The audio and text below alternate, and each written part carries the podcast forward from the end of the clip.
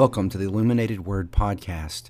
Each day we'll look at a text from the weekly readings from the Westgate Church Bulletin. We will look at background material and also application of the text. So, once again, welcome to the Illuminated Word Podcast. Our reading this morning comes from Exodus chapter 31, verses 1 through 11. And this is a, a strange story that we don't talk about a lot. In Bible trivia, you're never really asked the names of these two fellows we're going to talk about today, but we're going to talk about two guys that were master craftsmen that helped uh, build the tabernacle and the parts of the tabernacle of Israel.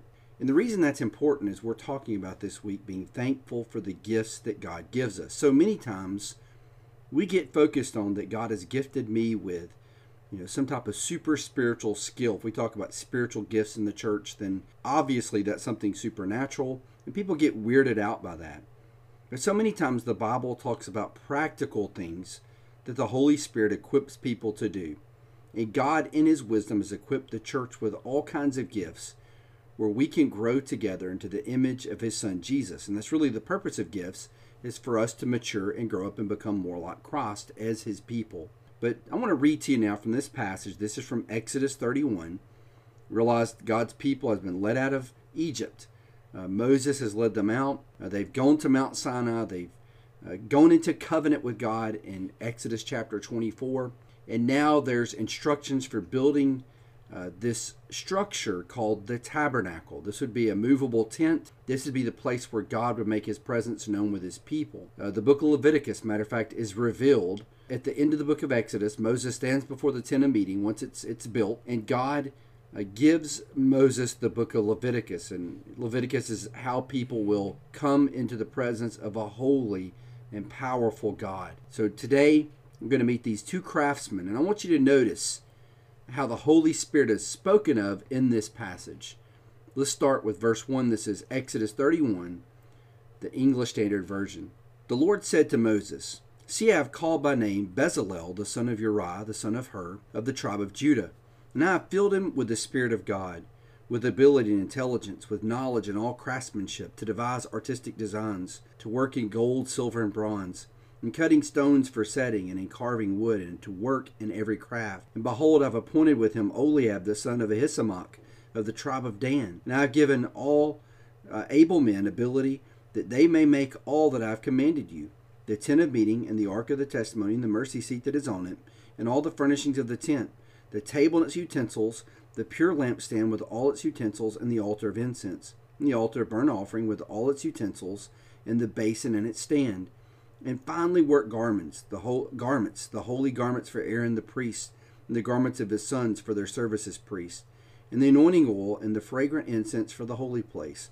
According to all that I've commanded you, they shall do. Now I find it fascinating. We think so many times about you know spiritual giftedness, people that can speak and people that can teach lessons to others and those that can shepherd over the flock. But here we're being told that these two fellows, Oliab and Bezalel, were given gifts of craftsmanship and artistic ability.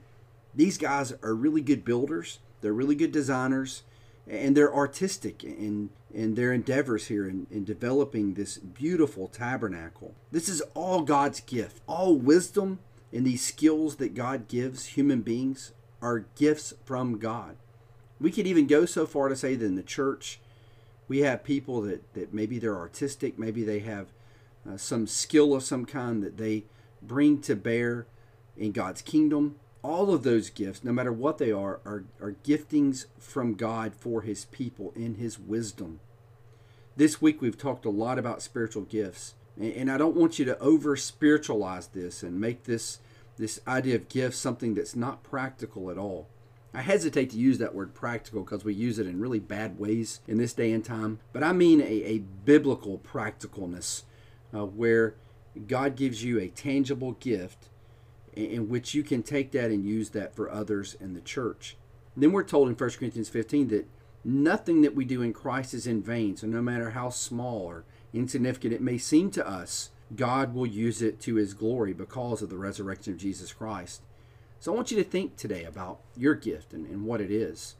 Wednesday, we had a class we talked about spiritual gifts and contemplated what our gifts might be remember, in, in kind of summing up this week in our discussions that we've had, we've said there's three types of gifts the Bible lays out. There are really five passages that talk about spiritual gifts. You could look at a place like 1 Corinthians 12. You could look at Romans chapter 12. You could look at 1 Peter chapter 4, Ephesians 4. You can break uh, 1 Corinthians 12 into two different passages about spiritual gifts. But we'll see three different types of gifting. What some people call manifestation gifts. Those are what we would think of as supernatural gifts, speaking in tongues and healing people and those kinds of things. And I always tell people I see that as scaffolding that God put up on the early church to help it get established. It's almost like forms for concrete. Once the structure's in place, those forms are taken down. And whenever you see uh, a great act of God, like a covenant making with God or some epic change in the Bible, you'll see these clusters of supernatural events.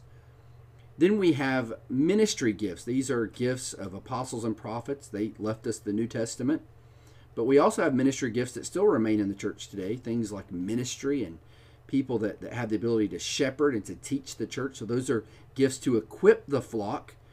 Then there are gifts that are within the flock itself, and these would be called motivational gifts. Those gifts would be things like perception, things like teaching, once again. There are people within the flock that have the ability to teach, people that exhort and encourage people, people that have mercy for others, people that can give and contribute. These are all found in Romans chapter 12. So think about this week how God has gifted you. Be thankful for those gifts. But the big key is, and we see this in First Peter chapter 4 verse 10, these gifts are for God's people. They're not for us. We have gifts to bless others, to help them grow in their walk with Jesus Christ. That's really what these gifts are all about. So today, as, as we think about this reading, uh, just consider here in Exodus 31 this obscure passage, these two names, uh, Bezalel and Oli, Oliab, people that we never really talk about. Um, obscure characters, how God has gifted them and given them this ability uh, to build wonderful and beautiful things. And this is all God's gifting. So let's read this passage once again, as we always do. This is Exodus 31, 1 through 11. The Lord said to Moses, See, I have called by name Bezalel, the son of Uriah, son of Hur, of the tribe of Judah. And I have filled him with the Spirit of God, with ability and intelligence, with knowledge and all craftsmanship, to devise artistic designs, to work in gold, silver, and bronze, and cutting stones for setting and in carving wood, to work in every craft. And behold, I have appointed with him Oliab, the son of Ahisamach, of the tribe of Dan, now given to all able men ability, that they may make all that I have commanded you. The tent of meeting and the ark of testimony, and the mercy seat that is on it, and all the furnishings of the tent, the table and its utensils, and the pure lampstands with all its utensils, and the altar of incense, the altar burnt offering with all its utensils, and the basin and its stand, and the finely worked garments, the holy garments for Aaron the priest, and the garments of his sons for their service as priests anointing oil, and the fragrant incense for the holy place. According to all that I've commanded you, they shall do.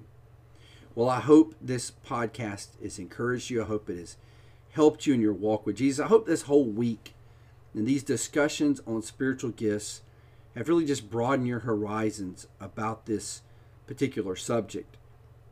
Well, if you're in town and you're able to, we would love to have you at Westgate Church of Christ.